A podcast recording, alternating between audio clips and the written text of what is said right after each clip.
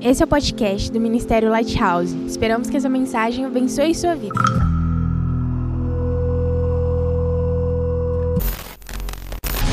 Gente, eu queria falar algo com vocês que tem sido a minha oração já há algum tempo, tem sido o que eu tenho orado no meu, no meu íntimo com o Senhor, no meu secreto, tem sido a minha oração nos últimos dias.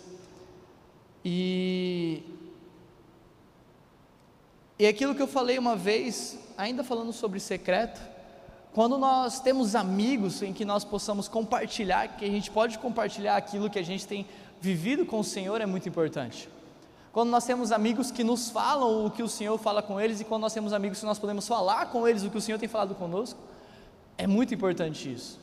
É um lugar onde há poucas intimidades assim que podem ser construídas como essa fora do local da igreja. Há poucas intimidades que um relacionamento no mundo pode trazer para nós, como um relacionamento em que nós podemos nos abrir com alguém e, e, nós podemos compartilhar aquilo que Jesus está falando conosco, e aquela pessoa também pode confiar a nós tudo aquilo que Jesus está falando com ela. E, e para mim, eu usei esse púlpito, eu usei esse espaço que eu tenho, muitas vezes para compartilhar com muitos de vocês, aqueles que estão desde o início, com certeza já ouviram mais vezes mas eu já usei muitas vezes deste lugar, deste lugar de fala, né? Quem tem lugar de fala? Deste lugar de fala que eu tenho para compartilhar com vocês as coisas que eu tenho vivido no meu íntimo com o Senhor. E é porque nós não podemos pregar aquilo que nós não vivemos. Nós podemos até pregar, mas a mensagem vai nos pregar em algum momento.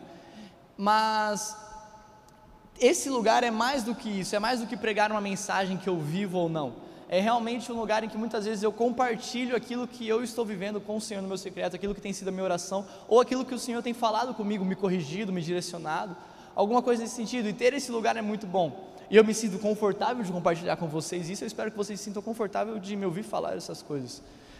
Mas eu quero compartilhar algo com vocês que realmente, como eu disse, eu tenho orado nos últimos dias, eu tenho vivido isso nos últimos dias e tentado viver, talvez, melhor dizendo, nos últimos dias no meu relacionamento com o Senhor, isso eu quero pegar com vocês hoje. Eu queria falar um pouquinho sobre realidade. Eu não consegui pensar em nenhum tema, porque eu sempre faço isso. Eu pensei num tema para ministrar, eu tento bolar um título muito massa, tipo um filme mesmo, alguma coisa que eu consiga comparar, alguma coisa que eu pense no banner, alguma coisa para chamar atenção. Mas dessa vez eu não consegui e o tema da ministração ficou realidade. Pode parecer sentido e vazio, mas vai dar certo no final, amém? Você confia? Então tá bom. Alan, você está aí? Coloca para a gente Colossenses 2,16.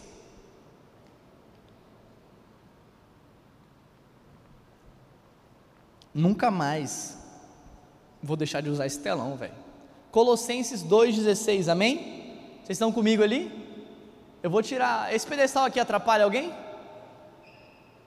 Não? Então fechou. Então vamos ler Colossenses 2,16?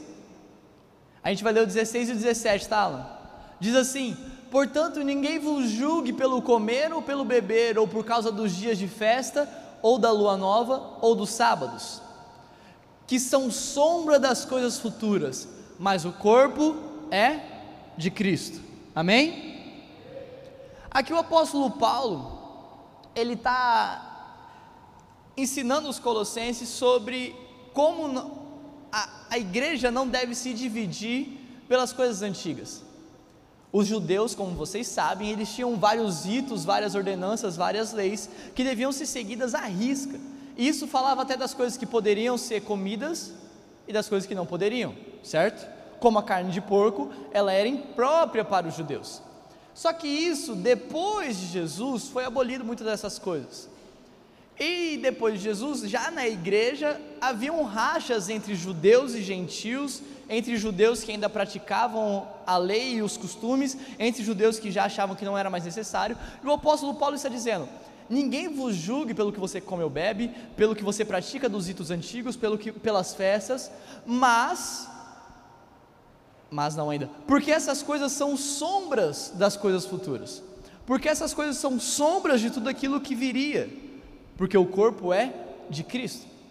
E o que nós estamos falando aqui é que todas essas coisas que vieram antes de Cristo, elas eram imagem, sombra daquilo que viria, que é Jesus Cristo, amém?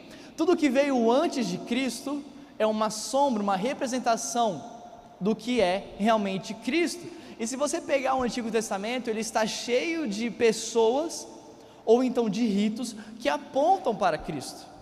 O primeiro rito que aponta para Cristo que nós podemos lembrar é o holocausto. Aquele animal que era sacrificado, aquele cordeiro que era sacrificado em expiação, em perdão dos pecados de todo Israel, é a mesma coisa que Cristo fez na cruz, o Cordeiro de Deus que tirou os pecados do mundo. Então todo ano se sacrificava também um animal para que tirasse o pecado do povo de Israel, amém? Esse, esse animal que era sacrificado, ele era uma imagem do que Cristo seria. Ele era uma imagem, uma representação daquilo que seria perfeito e ainda viria, amém? E assim é com, outra, com outras coisas.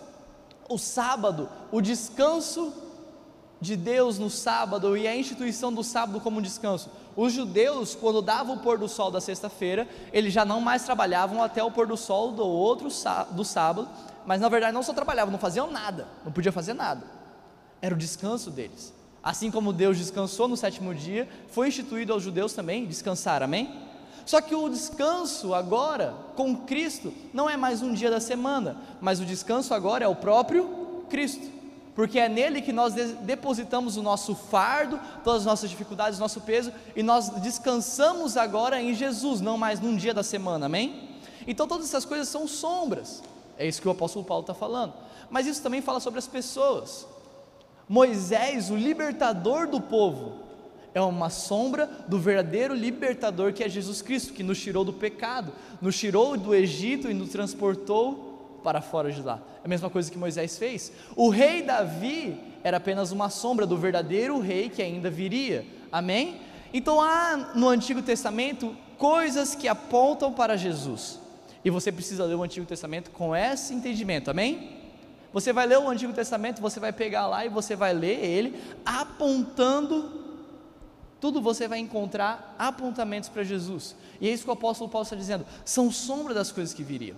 E o que eu quero falar sobre isso é que nós estamos também vivendo um momento em que nós vivemos sombras daquilo que ainda vai se tornar perfeito e vai se tornar consumado em Cristo, certo?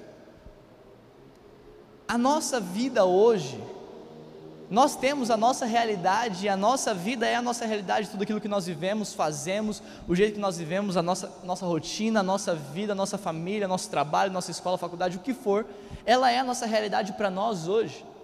Porém, tudo que nós vivemos nessa terra, inclusive momentos de culto e igreja, é apenas sombra do que ainda vai se tornar perfeito e consumado com o plano perfeito de Jesus se encerrando quando ele voltar para buscar a sua igreja, amém? Vocês estão comigo ainda?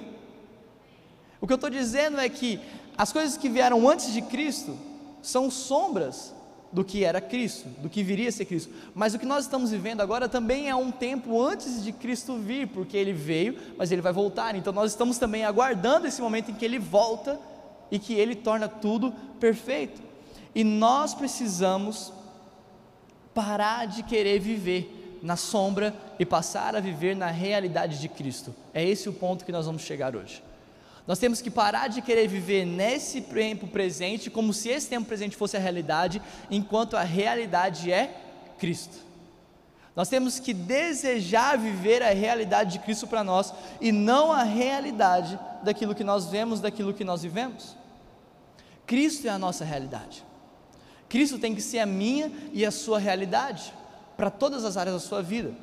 Não dá nem para falar isso para todas as áreas da sua vida. Se Cristo é a sua realidade, o restante, tudo o que você vive, vai ser afetado por Cristo, certo? Então nós precisamos viver, passar a viver realmente como Cristo sendo a nossa realidade e que nada do que acontece, nada do que é desse mundo possa nos afetar de alguma forma que impeça a gente de viver assim. Porque o que nós estamos vivendo é apenas uma sombra daquilo que ainda vai estar perfeito. Só para a gente falar, nós viemos num culto como esse, Cristo pode se manifestar, a presença de Deus pode tocar os nossos corações, nós podemos chorar, nós podemos ser arrebatados, nós podemos cair no chão, pode ser incrível, mas nada vai ser tão incrível quando nós estivermos realmente na presença de Cristo e nós podemos ver Ele, certo? Então o que vivemos aqui pode ser muito bom, mas ainda não é a realidade efetiva, amém? O que nós vivemos aqui é apenas uma sombra daquilo que ainda vai se tornar perfeito. A igreja de Cristo na terra é uma sombra da igreja perfeita de quando ele voltar, de como a igreja realmente vai estar, é uma sombra ainda. A nossa comunhão como irmãos é uma sombra do que realmente vai ser a nossa comunhão quando Jesus Cristo voltar e nós todos somos um com Ele. Tudo isso vai ser transformado ainda. Assim como toda a lei, todas as festas, todos os ritos, os sacrifícios e todas aquelas pessoas que vieram antes de Cristo eram sombras de Cristo, o que nós vivemos hoje também é uma sombra da segunda vinda de Cristo. E é disso que eu quero falar com vocês. É sobre isso que nós, é sobre isso que eu tenho orado nos meus últimos dias. Eu tenho tentado viver não a minha realidade, mas a realidade de Cristo. E a minha oração tem sido, Senhor, eu quero viver a tua realidade para mim. Eu quero, eu não quero viver não só as coisas que as pessoas falam ou as coisas que as pessoas imputam a mim, mas eu quero viver verdadeiramente aquilo que o Senhor quer que eu viva. Eu quero deixar de viver o que pode parecer bom aos meus olhos e começar a viver a tua realidade. Eu quero começar a viver a tua realidade porque não me importa quem eu vou me tornar, quem eu vou ser, onde eu vou chegar, o que eu vou fazer da minha vida, me importa estar vivendo a tua realidade para mim. Eu não quero viver na sombra do que era para eu viver. Eu quero viver a plenitude do que Deus tem para mim. Eu quero viver completamente a realidade do que Cristo tem para mim. Essa é a minha oração em todos os momentos. Eu oro isso sobre a minha vida, eu oro isso sobre o meu futuro casamento. Eu quero que o meu casamento tenha a realidade de Cristo. Eu não quero que o meu casamento tenha a realidade de um casal bonito que eu acompanho. Eu não quero que o meu casamento tenha a realidade dos meus pais. Eu não quero que o meu casamento tenha a realidade dos pais da Anne. Eu quero que o meu casamento tenha a realidade de Cristo. Por mais que eu tenha bons exemplos a seguir, eu quero que a minha realidade seja de Cristo. Ah, o casamento dos meus pais é perfeito. Nenhum casamento é perfeito. O casamento dos meus pais é muito bom, eles vivem a realidade de Cristo. O casamento deles é uma sombra do casamento verdadeiro que Cristo espera que a gente tenha. O casamento deles é só uma sombra. O meu casamento, eu não quero que fique na sombra de outras coisas. Eu quero que o meu casamento seja a realidade de Cristo. Eu quero que a minha vida seja a realidade de Cristo em todos os momentos. Eu oro sobre esse ministério, eu fecho a porta do meu quarto e falo assim: traga a tua realidade sobre o ministério Lighthouse. Senhor, faça o ministério Lighthouse viver a tua realidade. Porque eu não quero viver também para o meu ministério, para o ministério Lighthouse, para os nossos sábados, a realidade de outra igreja. Eu não quero viver da realidade da igreja que eu acompanho lá no Insta, que pô, ela bomba, tem vários jovens, tem vários cultos, tem vários eventos. Eu não quero isso, eu quero a realidade de Cristo para o Lighthouse. Eu quero a realidade de Cristo para o mar no Brasil. Então eu oro isso em todos os momentos porque eu quero viver a realidade de Cristo. E a realidade de Cristo precisa invadir a nossa realidade. A realidade de Cristo precisa invadir o que a gente vive. A realidade de Cristo tem que chegar e mudar a nossa realidade. A gente não pode ficar igual se nós temos um encontro com Cristo. Nós não podemos ser os mesmos se a gente está vivendo debaixo da realidade de Cristo. Cristo tem que. É, a minha oração é Cristo realmente que Ele invada a minha realidade, que Ele mude quem eu sou, que Ele mude e transforme tudo que eu sou, toda a minha história, todo o meu futuro, tudo que eu vou viver. Eu cansei, eu não quero mais viver, como eu disse, na sombra das coisas futuras. Eu quero viver na realidade de Cristo. E para isso eu tenho orado, eu tenho pedido, e isso eu sei que eu não vou conseguir fazer isso com as minhas próprias forças. Eu não vou viver a realidade de Cristo porque eu sou bom, porque eu consegui, porque eu sou forte, porque não sei o que. Não, eu vou viver a realidade de Cristo porque eu busquei e me submeti a Ele, amém? É assim que a gente vai viver a realidade de Cristo. Quando a gente conseguir realmente tirar de nós o controle da nossa vida. Quando a gente realmente conseguir tirar de nós o que nós achamos que é bom, o que nós achamos que é melhor, ah, aquele caminho é melhor, eu vou fazer aquilo que a outra pessoa fez, ou eu vou seguir alguém. Não, eu quero realmente a realidade de Cristo para mim. Eu tenho tentado, tentado viver isso nas minhas orações e tentado viver isso no dia a dia, sabe? Esses dias meu pai falou alguma coisa, não sei, não sei se foi meu pai ou foi minha mãe. Aí você falou assim: Você quer isso, né? Eu falei assim: De verdade? E tipo, a gente estava num momento de descontração, só que fazer uma, uma, resposta dessas que eu vou falar, às vezes é ruim, tipo, você fica, pô, você vai pagar de crentão. Eu falei assim, de verdade, eu quero o que Cristo tem para mim. E eu respondi assim para eles: você quer isso, né? Eu falei assim, não, de verdade, eu quero o que Cristo tem para mim. Pouco importa o que eu quero, pouco importa o que eu acho que vai ser bom para mim, o que Cristo tem para mim é o que realmente vai ser bom para mim. A realidade de Cristo para mim é o que realmente vai ser o melhor para minha vida. Então eu quero viver a realidade de Cristo, amém? Eu estou compartilhando isso para vocês porque, como eu disse no início, é um lugar que eu me sinto confortável para compartilhar aquilo que eu tenho tentado viver, aquilo que eu tenho orado, aquilo que eu tenho pedido. E essa semana eu fiz essa oração mais de uma vez. Senhor, eu quero viver a tua realidade para mim. Eu quero viver o que o Senhor quer. E então eu queria compartilhar isso com vocês, para que se essa mensagem fizer sentido para vocês, para que a gente juntos nessa jornada de viver a realidade de Cristo, a gente esteja junto, de viver a realidade de Cristo para a sua vida. A realidade de Cristo para cada um de nós é diferente. Ele vai ter uma realidade para cada um. Ele vai ter um destino para cada um, um propósito para cada um, mas nós precisamos buscar. E eu separei três pessoas na Bíblia que tiveram a realidade delas transformadas por Cristo, por Deus, pela presença de Deus. E são três pessoas totalmente diferentes uma das outras, e você vai ver que não importa se elas faziam coisas boas, se elas eram pecadoras ou não, se elas estavam certas ou erradas, mas quando Cristo entra na vida delas, quando a presença de Deus invade a, a, vida delas, a realidade delas é transformada por completo, amém?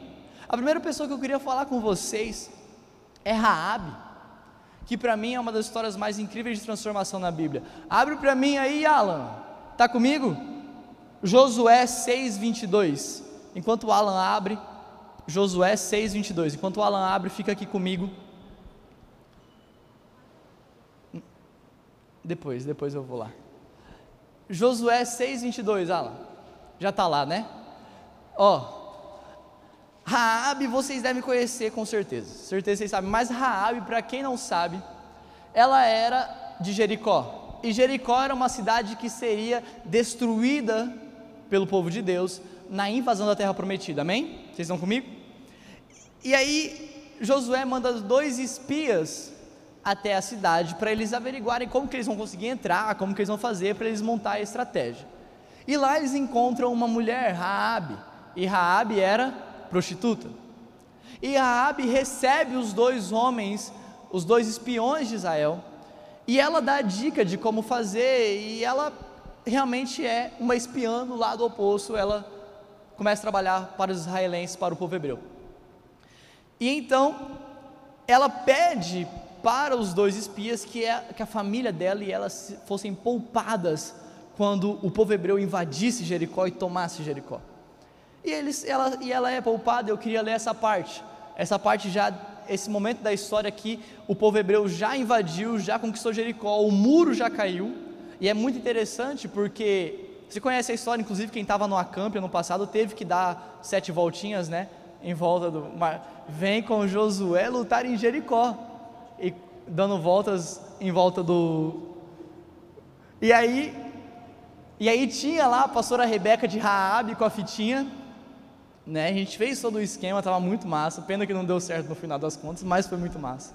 Até onde foi, até, até o lugar que chegou foi massa. Depois a gente, a gente esquece. Mas Jericó, Jericó já tinha sido destruída, o muro já tinha sido destruído. Josué já tinha dado as voltas cantando, ele mesmo estava cantando, tá? Essa parte não tem na Bíblia, ó, presta atenção. Essa parte não tem na Bíblia. O próprio Josué estava lá cantando: Vem com Josué lutar em Jericó tá? Isso não tem na Bíblia. Ele mesmo estava lá, eles deram a volta e o muro caiu, o muro da cidade cai. Só que o interessante é que a casa de Raabe era no muro da cidade. A casa de Raabe era no muro da cidade. E o muro cai e a casa dela fica em pé. E o, os hebreus entram lá, tomam toda Jericó e salvam Raabe e o povo e a família dela. E é isso que eu quero ler com vocês em Josué 6:22.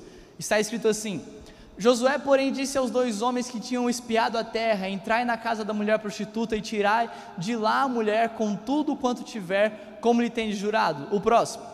Então entraram os jovens espias e tiraram a Raabe, seu pai, sua mãe, a seus irmãos e a tudo quanto tinha. Tiraram também a toda a sua parentela e os puseram fora do arraial de Israel. Até aqui a gente não dá para entender a real dimensão da mudança de vida que Raabe teve. Mas Raabe foi salva não pelo povo hebreu, mas pelo espírito de Deus que atuava em Josué E ela foi salva pela presença e pela realidade de Deus na vida dela. E agora, para você ter noção de como a vida dela foi transformada, Mateus 1,5, Alan, por favor. O primeiro capítulo de Mateus vai revelar para a gente como a vida de Rabi foi transformada e como ela teve a vida realmente mudada. Então, aquela mulher estrangeira e prostituta que foi salva pela realidade de Deus. Agora em Mateus 1, quando nós começamos a ler, a primeira coisa que nós vemos em Mateus é a genealogia de Jesus, ou seja, todos aqueles que vieram antes de Jesus e são da família de Jesus, os antecedentes de Jesus. E quando nós chegamos no versículo 5, o versículo 5 diz para a gente: E Salmão gerou de Raabe a Boaz, e Boaz gerou de Ruth a Obed, e Obed gerou a Jessé, e Jessé é o pai do rei Davi. Então, aquela mulher estrangeira e prostituta, que vivia no pecado e que estava numa cidade pagã, que estava numa cidade idólatra, ela é salva pela realidade de Deus, e a realidade de Deus transforma aquela mulher, uma mulher pecadora, em uma mulher que está entrou para a história na genealogia do homem mais importante que já pisou na terra. Ela é simplesmente a, na genealogia, ela é, se eu não me engano, eu fiz as contas, eu acho que ela é tataravó ou antes do bisavó. Não, ela é bisavó, né? Nas contas eu não lembro qual eu fiz as contas. Do rei Davi, e ela é antecedente do rei realmente de toda a terra, do rei Jesus. A vida dela foi tão transformada pela realidade de, de Deus, pela realidade da presença de Deus, que ela sai de uma mulher estrangeira que ela sai de uma mulher prostituta, que ela sai de uma mulher que era pagã e idólatra, e ela entra na história do povo de Israel, e essa mulher está na genealogia de Jesus. Isso pode parecer, ah, ela só está na genealogia de Jesus, irmão, ela só está na genealogia de Jesus. Entender que o, o povo judeu nem mesmo se dava com o estrangeiro, o povo judeu nem mesmo sentava na mesa com o estrangeiro. Essa mulher quebra barreiras em todos os momentos, porque ela foi salva pela realidade de Deus que invadiu a vida dela. Amém? Não é porque Raabe era bonita, não é porque Raabe foi recebeu os espias, mas porque Raabe teve a vida invadida pela realidade de Deus. Amém? E a realidade dela foi totalmente transformada.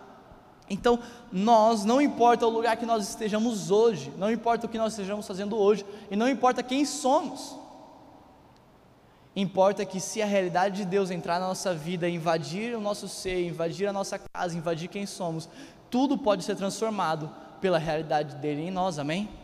Não importa. Para Raabe não importou, para nós não importa. Para nós não importa. A realidade de Deus transforma quem somos e transforma o nosso futuro. Outro cara que foi, teve a vida totalmente transformada, da água para o vinho, e já não era um cara pecador, na verdade a história não conta, mas é Eliseu, e está lá em 1 Reis 19, 19, Alan. E a gente vai ver que Eliseu estava tranquilo. Vamos comigo lá? O que, que Eliseu estava fazendo? Partiu, pois, Elias dali e achou a Eliseu, filho de Safate, que andava lavrando com doze juntas de bois adiante dele, e ele estava com a duodécima. Elias passou por ele e lançou a sua capa sobre ele. Então deixou ele os bois e correu após Elias e disse: Deixa-me beijar a meu pai e a minha mãe, então te seguirei. E ele disse: Vai e volta, pois que te fiz eu? Voltou, pois, de os seguir, e tomou a junta de bois e os matou, e com os aparelhos dos bois cozeu as carnes e as deu ao povo e comeram. Então se levantou e seguiu a Elias e o servia. Eliseu era nada mais nada menos que um, um boy fazendeiro, um agroboy. Mais do que isso, ele era um agroboy. Ele era um agroboy e era dos bons, tá? Ele era um bom agroboy. O pai dele tinha 12 juntas de boi. Isso é muito boi. E ele estava lá com a, com a décima segunda. É isso que a história está contando. Ele estava lá com a décima segunda junta de bois. Ele estava lá arando a terra, cuidando da terra, como um bom agroboy. Caiu um anel. Como um bom agroboy. E chega um profeta e lança sobre ele a capa dele. E naquele momento Eliseu percebeu que ele já não seria mais só um agroboy pelo resto da vida dele. Quando o profeta Elias lança a capa sobre o agroboy Eliseu, Eliseu entende: eu não sou mais um agroboy. A partir desse momento eu vou ser um profeta da nação. E Eliseu sai correndo, se despede dos pais, pega o que? Todo aquele aparato de agroboy dele, ele mata, ele quebra, ele bota fogo, faz um churrasco, porque um agroboy tem que fazer churrasco. Faz um bom churrasco, ele distribui a carne para o povo e ele vaza dali. E ele vaza dali e começa a servir o profeta Elias. E a vida de Eliseu muda tanto, muda tanto, porque ele foi afetado pela realidade de Deus através da vida do profeta Elias. Eliseu agora não tinha mais nenhuma ambição acerca da vida dele com a terra, com os bois, com a fazenda, com os pais. Ele se despede dos pais, ele queima as carroças, ele queima as juntas, ele queima os bois, faz o churrasco, porque ele já não tinha mais nenhuma ambição com aquilo que ele era antes, mas agora a vida dele era servir ao profeta, aprender com o profeta e se tornar um profeta. A ambição de Eliseu foi tanta que Elias faz uma pergunta para ele, a pergunta da vida de Eliseu. E Eliseu responde que o que ele queria de Elias era a porção dobrada da unção que havia sobre Elias. Então agora aquele cara, ele você poderia para ele e falar assim, pô, esse cara foi alguém que perseguiu o profético, o ministério profético o tempo inteiro da vida dele. Não, ele era um cara que estava de boa, lá na fazenda dele, na fazenda do pai, riquinho, na fazenda do pai, trabalhando com as coisas do pai, vivendo a vida tranquilo. E um profeta foi lá e pegou ele por ordem de Deus. Se você voltar uns versículos acima, Deus fala, vai até Eliseu e pega ele que ele vai ficar no seu lugar. Deus já tinha escolhido Eliseu. E a vida de Eliseu foi afetada pela realidade de Deus.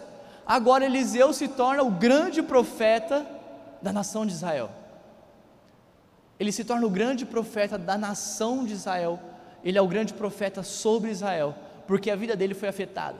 Então, um agroboy se tornou o profeta da grande nação, ele se tornou o representante de Deus na terra. Você tem noção disso? Ele se torna o representante de Deus na terra. É ele quem vai ungir e destituir reis. É ele quem vai realmente falar e vai acontecer. É ele quem vai operar os milagres agora na terra de Israel. Porque não é só do pecado que o Senhor pode nos tirar, mas o Senhor nos tira de uma vida que não é para nós e pela sua realidade ele nos faz viver uma vida que é para nós, amém? A vida de Eliseu não era ruim, ele não estava fazendo nada errado. A vida de Eliseu não, não estava indo por um caminho ruim, ele não estava fazendo nada de errado, ele estava trabalhando para o seu pai, cuidando das coisas do seu pai, estava fazendo tudo certo, mas aquilo não era o que Deus queria para ele, e aquilo não era o que Deus queria para a nação de Israel. A nação de Israel também perderia se Eliseu continuasse lá. A nação de Israel precisava de um profeta, Elias já não era mais esse cara, Elias já não ia aguentar mais. Então, nós podemos estar vivendo uma vida muito boa, nós podemos estar vivendo debaixo de obediência, mas se isso não for a realidade que Deus tem para você, isso não vai ser o melhor para você e para as pessoas perto de você. Porque aquilo que Deus tem para você não diz respeito só a você, mas o que Deus tem para você diz respeito ao que você vai fazer para as pessoas que estão perto de você. O que Deus tem para alguém, uma bênção que Deus tem para alguém, não fala só, só sobre esse alguém. Mas a bênção que Deus derrama sobre a vida do Daniel é para afetar a vida do Daniel e as pessoas que estão perto do Daniel. O dom que Deus dá para alguém é para que aquele alguém seja afetado por aquele dom, mas que ele também afete as pessoas com quem ele convive. O que Deus tinha para Eliseu ia afetar toda a realidade de Eliseu, mas também iria afetar toda a realidade do povo de Israel. Então nós podemos estar vivendo uma vida muito massa, muito bacana, muito legal, mas se isso não for a realidade de Deus para nós, vai ser só uma vida na sombra. Se isso não for a realidade de Deus para nós, vai ser só uma vida na sombra. E nós não podemos desejar viver na sombra se Deus tem algo completo e pleno para nós. É sobre isso que eu estou falando aqui hoje. É disso que eu quero que a gente viva, é essa ambição que eu quero que a gente tenha. Qual é a ambição na vida? Minha ambição na vida é viver a realidade de Deus para mim. O meu desejo na minha vida é viver plenamente o que Deus tem para mim. É viver a realidade dele, porque eu posso ter uma vida muito boa, como a de Eliseu e não está vivendo o que Deus tem para mim. E isso é um terror. Pensar nisso Pensar que eu posso desperdiçar a minha vida com uma vida boa, mas ainda não sendo a vida que Deus tem para mim, isso me causa um certo desespero. Porque, cara, eu posso estar tá lá confortável, legal, mas eu nunca vou fazer realmente aquilo que Deus quer que eu faça. Será que realmente vale a pena?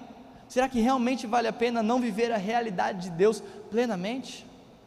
Outro cara que estava assim era o apóstolo Paulo, o mesmo que escreveu para a gente que a realidade é Cristo, que tudo que veio antes são sombras, mas a igreja é do, o corpo é de Cristo ele também passou por esse momento. Abre para a gente, Alan, em Filipenses 3, 7, por gentileza.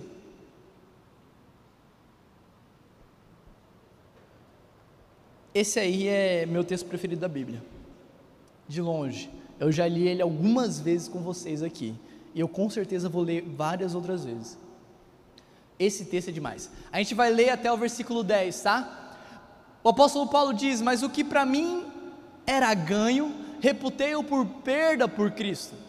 E na verdade tenho também por perda todas as coisas pela excelência do conhecimento de Cristo Jesus, meu Senhor, pelo qual sofri a perda de todas essas coisas e as considero como escória para que possa ganhar a Cristo. E seja achado nele, não tendo a minha justiça que vem da lei, mas a que vem pela fé em Cristo, a saber, a justiça que vem de Deus pela fé para conhecê-lo e o poder da sua ressurreição e a comunicação de suas aflições sendo feito conforme a sua morte. Essa declaração do apóstolo Paulo é muito forte e importante na sua história, porque ele está dizendo que ele era o melhor dos judeus, antes do versículo 7. Nós começamos só a ler a parte mais legal, mas antes do versículo 7, ele está dizendo: Eu era o melhor dos judeus, Lembra daqueles ritos, leis, ordens e coisas que tinham que seguir segundo o costume da lei judaica? Ele, antes desses textos, antes do, que, do texto que a gente leu, o apóstolo está falando: Eu cumpri tudo à risca, eu fazia tudo certinho, eu fazia tudo certinho, eu era o melhor dos judeus, eu era o judeu certinho, e por causa disso, eu cheguei a perseguir a Cristo e a sua igreja. Paulo não perseguiu a Cristo por odiar a Cristo, mas porque ele amava tanto a lei judaica, os mandamentos judeus, a lei, a lei de Moisés, ele perseguiu a Cristo. O que o apóstolo Paulo estava fazendo era algo que ele considerava como um zelo. Sabe quando você vai fazer algo para alguém e você acha que está fazendo algo muito bom e no final a pessoa não queria que você fizesse aquilo, não precisava e você acaba fazendo algo demais e acaba sendo ruim? Já passou por essa experiência? O apóstolo Paulo estava fazendo isso. Ele achou que para proteger o que ele acreditava, a religião dele, ele precisava perseguir a Cristo e a igreja. Ele fez tudo o que ele fez, perseguindo a igreja de Cristo, por zelo, por cuidado. Só que ele, quando tem um encontro com Cristo e quando a realidade dele é afetada pela realidade de Cristo, ele escreve isso daí que a gente acabou de ler. Ele escreve: tudo que eu achava que era bom, tudo que eu achava que era ganho, tudo que eu achava que era ótimo, eu agora entendo que é perda, que é lixo, que é escória, perto do conhecimento de Jesus. Porque não importa se nós fazemos algo com boa intenção, se nós não estamos fazendo aquilo que é a realidade de Cristo para nós, nós não estamos fazendo tudo o que nós devemos fazer. O apóstolo Paulo foi alguém que teve a realidade dele afetada pela realidade de Cristo. O apóstolo Paulo foi alguém que teve a realidade dele transformada pela realidade de Cristo. E é disso que nós estamos falando. Nós estamos num lugar e podemos fazer coisas boas e fazer coisas que nós achamos que nós estamos cuidando e fazendo direito. Mas se isso não é a realidade de Cristo para nós, nós não estamos fazendo tudo. Se isso não é a realidade de Cristo para nós, nós não estamos fazendo direito. A nossa realidade deve ser moldada por Cristo a realidade que você vive não é moldada, não é definida pelo lugar que você nasceu, pelo nome que você carrega, pela pessoa que você é e que se tornou, pelo que as pessoas falam sobre você, pelo que a cultura do lugar onde você vive fala sobre você. A sua realidade não é essas coisas. A sua realidade não é o que te falaram, a sua realidade não é o que imputaram sobre você, a sua realidade não é o que você viveu até hoje, se isso não é a realidade de Cristo para você. A sua realidade não é definida pelo lugar que você nasce, a sua realidade não é definida pelo seu nome, a sua realidade não é definida pelas coisas que você fez e que estavam erradas. A sua realidade é definida a partir do momento que você tem um encontro com Cristo e que a realidade dele começa a te afetar, a te afetar todos os dias, e que aquilo que você fazia ou aquilo que você considerava como ganho, agora já não são nada perto do conhecimento de Jesus. Amém? A sua realidade, quem você é, a realidade que você vive, não pode ser definida por essas coisas. Assim como a realidade de Raabe não foi definida porque ela era uma prostituta. A realidade de Eliseu não foi definida porque ele era só um cara do campo.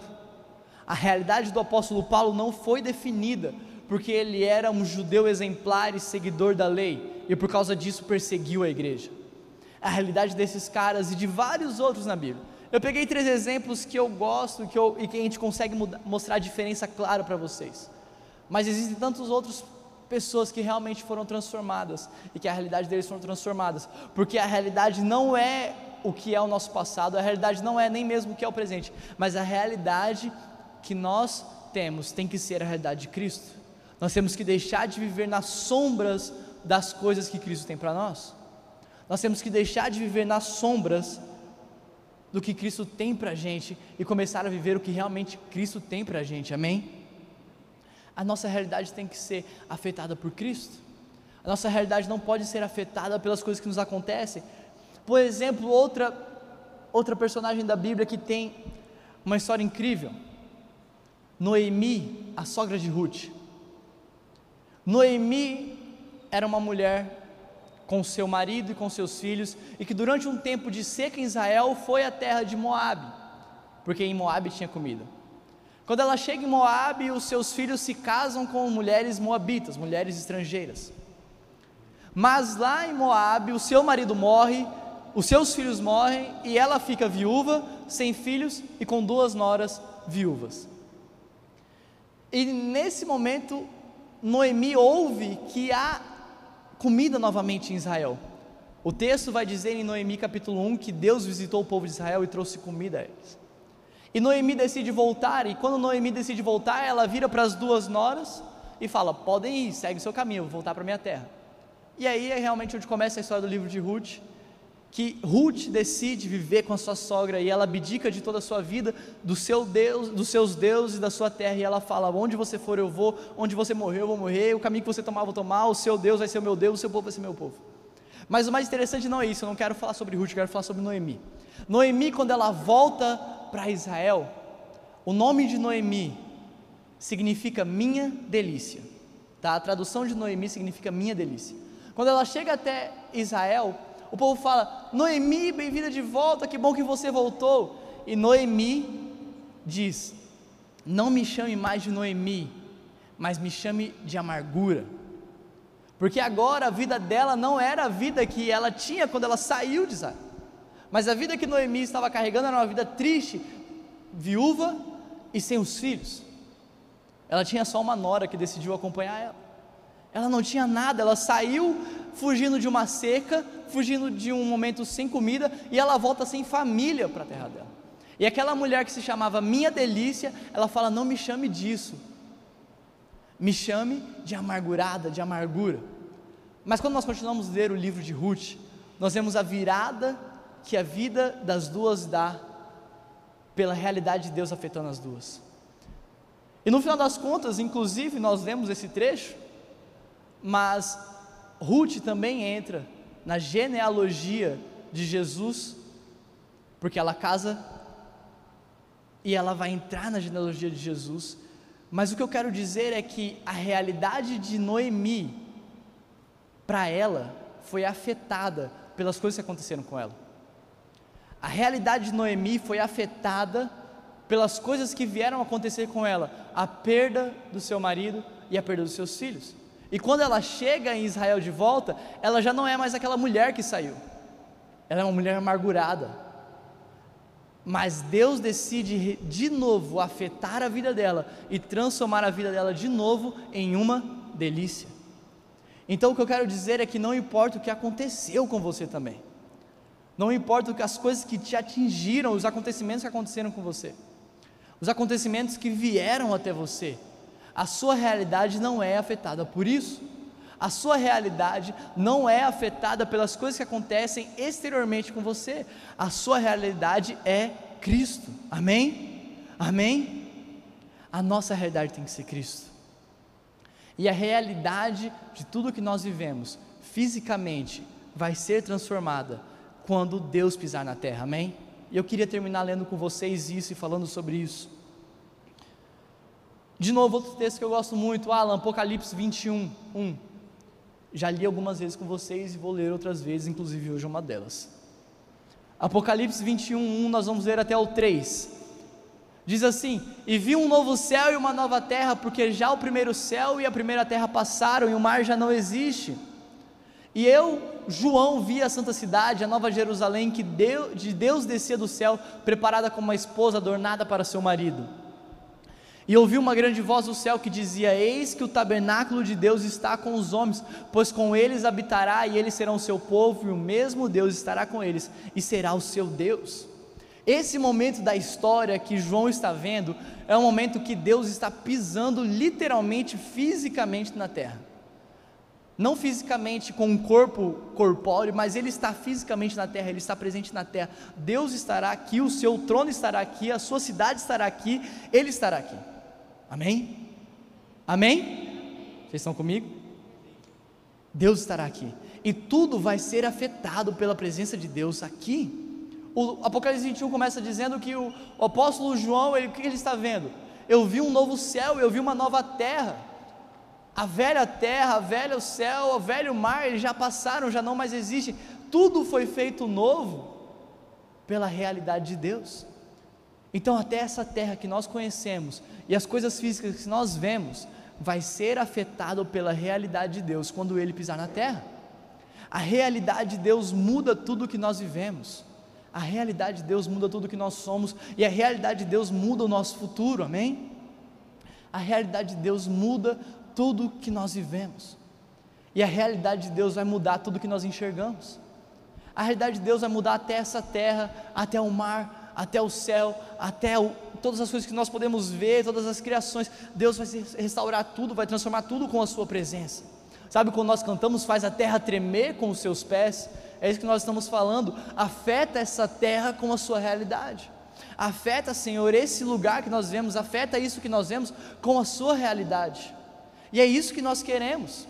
Então, esse é o momento de nós orarmos isso para a nossa vida. Esse momento aqui tem um dia específico, hora para acontecer. O Senhor designou um dia para isso, sabe? Isso já me enche o coração, porque o Senhor preparou um dia para que isso aconteça.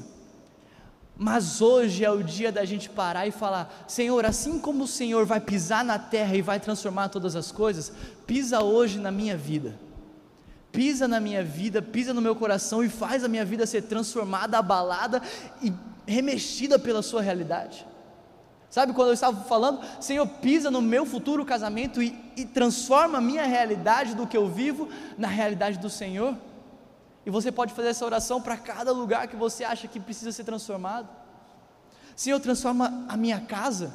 Você pode simplesmente orar, Senhor, pisa na minha casa, pisa na minha família e faz ela tremer com os seus pés. Afeta a realidade da minha casa e do que a gente vive no meu lar com a sua realidade.